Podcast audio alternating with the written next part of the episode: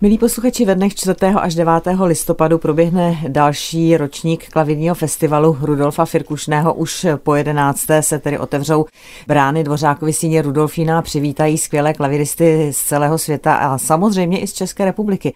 A tím českým zástupcem je náš přední klavirista, pan profesor Ivan Klánský. A já jsem moc ráda, že je teď se mnou ve studiu stanice Klasik Praha. Dobrý den. Dobrý den přeju všem posluchačům. Pane profesore, vy budete hrát v neděli 5. listopadu, jak už jsem říkala, ve Dvořákově síni Rudolfína na koncertě v půl osmé večer. Co jste vybral pro ten letošní ročník klavírního festivalu Rudolfa Firkušného? Jaký program tam zazní? Já jsem vybíral pod takovým trošku zvláštním tlakem. Možná to bude posluchače zajímat. Já jsem měl loni v Rudolfínu nějak takový poměrně velký koncert k svému životnímu jubileu. No a tam jsem nějak slíbil rodině a přátelům, že už prostě takový velký koncert v, v tomhle svatostánku, což je pro nás muzikanty Rudolfínum, že už dělat nebudu. No a teď přišla najednou nabídka od festivalu Rudolfa Firkušného, což je velice prestižní, krásný festival, kde jsem s chodou okolností ještě nikdy v životě nehrál. Tak mě bylo líto nějakým způsobem se vzdát možnosti si na festivalu Rudolfa Firkušného zahrát, ale teď tam byl ten slib, že už žádný recital v Rudolfínu dělat v tomto věku nebudu, protože rodina už se bála, že přece je to fyzicky a psychicky náročné. Samozřejmě to Rudolfínum něco úplně jiného než jakékoliv jiné pódium v doma či ve světě. No tak jsem to vyřešil takovým zvláštním způsobem, že to nebude recital, ale jenom půl recital.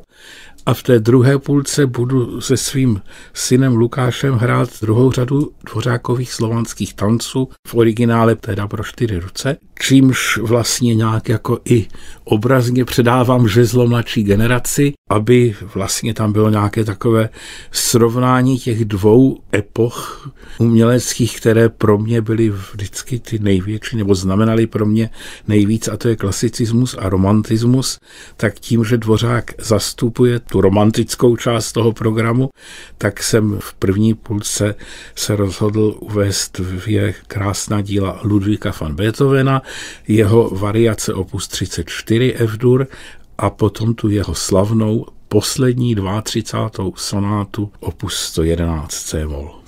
Vy už jste tady zmínil, že vlastně ten letošní rok je ve znamení vašeho životního jubilea, jak se říká, takové hezké té půlkulaté životní jubileum. A v rámci toho určitě jste odehrál celou řadu koncertů, kromě toho zmiňovaného mimochodem, není to tak dávno, kdy jste hrál na festivalu Dvořákova Praha teď na podzim. Takže slavil jste i těmi koncerty nejenom tím jedním recitálem v Rudolfinu, bylo to tak jako ve znamení ano. třeba i v rámci Guarnery Tria, ve kterém hrajete? Ano, musím říci, že to jubileum dělá hodně, tak ono to není půl kulaté, ono je to takový tři čtvrtě kulaté už. a je zajímavé, že v zásadě přichází mnoho nabídek, ať už na recitály nebo na komorní koncerty pro mne.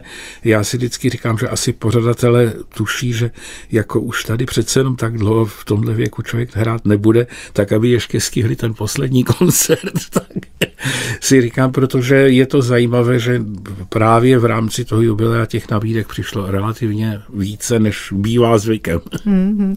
Mimochodem ráda zmíním, že také v rámci toho vašeho jubilea v České televizi byl natočen velmi krásný dokument, moc se mi líbil a doufám, že i vy jste s ním byl spokojen. Ano, Myslím velmi. si, že posluchačům se to nebo divákům moc líbilo, protože vás tam viděli nejen z té profesionální, ale i z té lidské a vlastně rodinné stránky.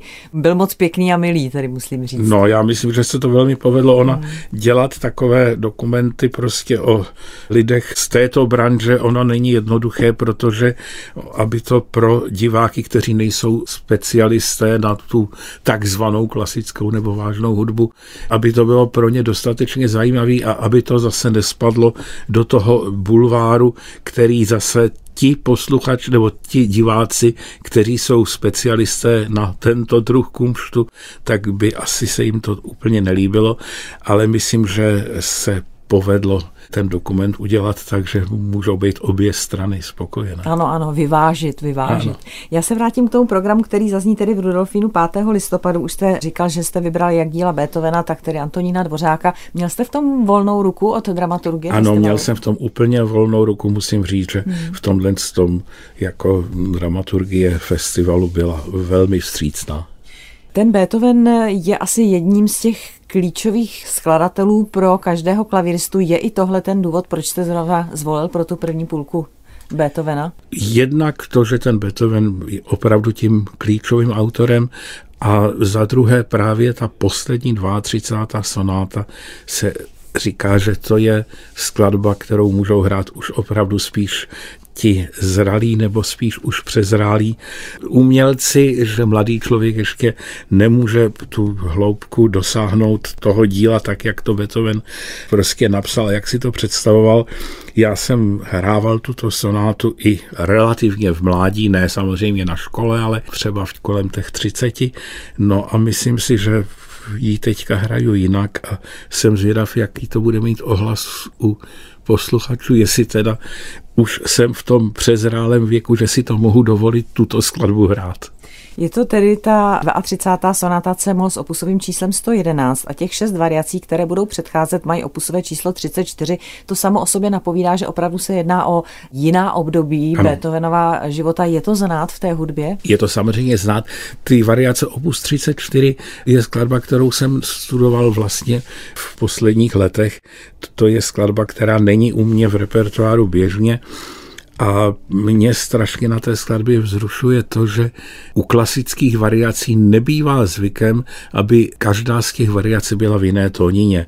Je to, pokud vím, jediný, nebo aspoň z těch skladeb, které se běžně hrají, které jsou na běžném repertoáru umělců, tak je to jediná, která prostě v té základní tónině Evdur začíná a potom končí poslední variací.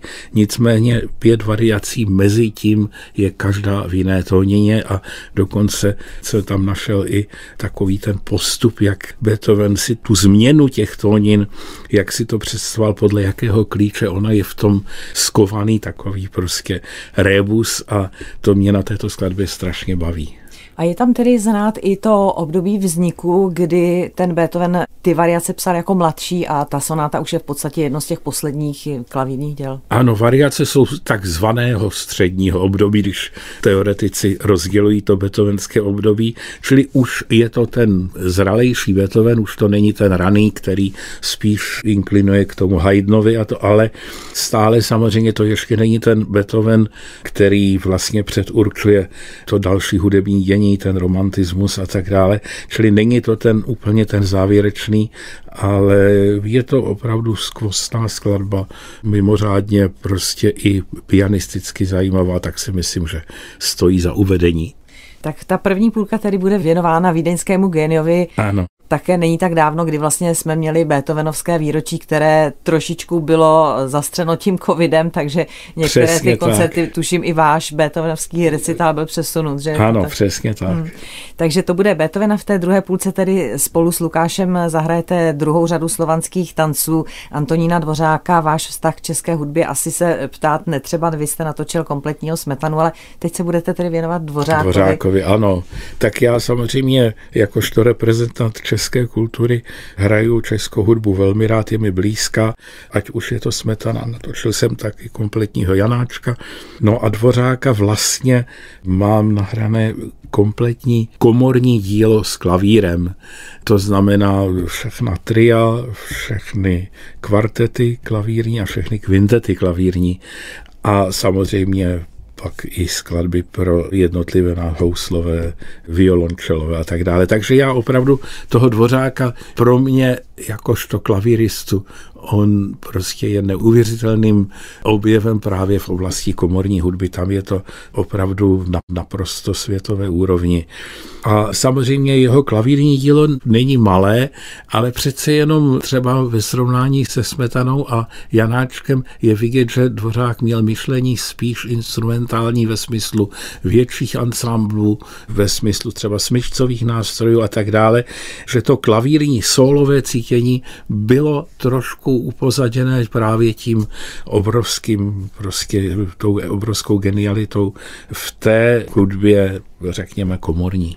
Takže je to v té klavírní sazbě znát, že, že to je? Je to v klaví, ale zajímavý u té komorní hudby je to naprosto jako dokonale a ta komorní hudba zní s tím klavírem naprosto fenomenálně. Zatímco u těch solových věcí, u některých je vidět, že on sám byl, i když hrál samozřejmě velmi dobře na klavír, tenkrát se hráli všichni na více nástrojů, ale on byl duší, on byl smyčcový, on vystudoval violu a hrál na housle a tak dále, ale Samozřejmě hraju i Dvořákovy skladby, ale ne v tom kompletním rozsahu, jako třeba toho Smetanu nebo Janáčka.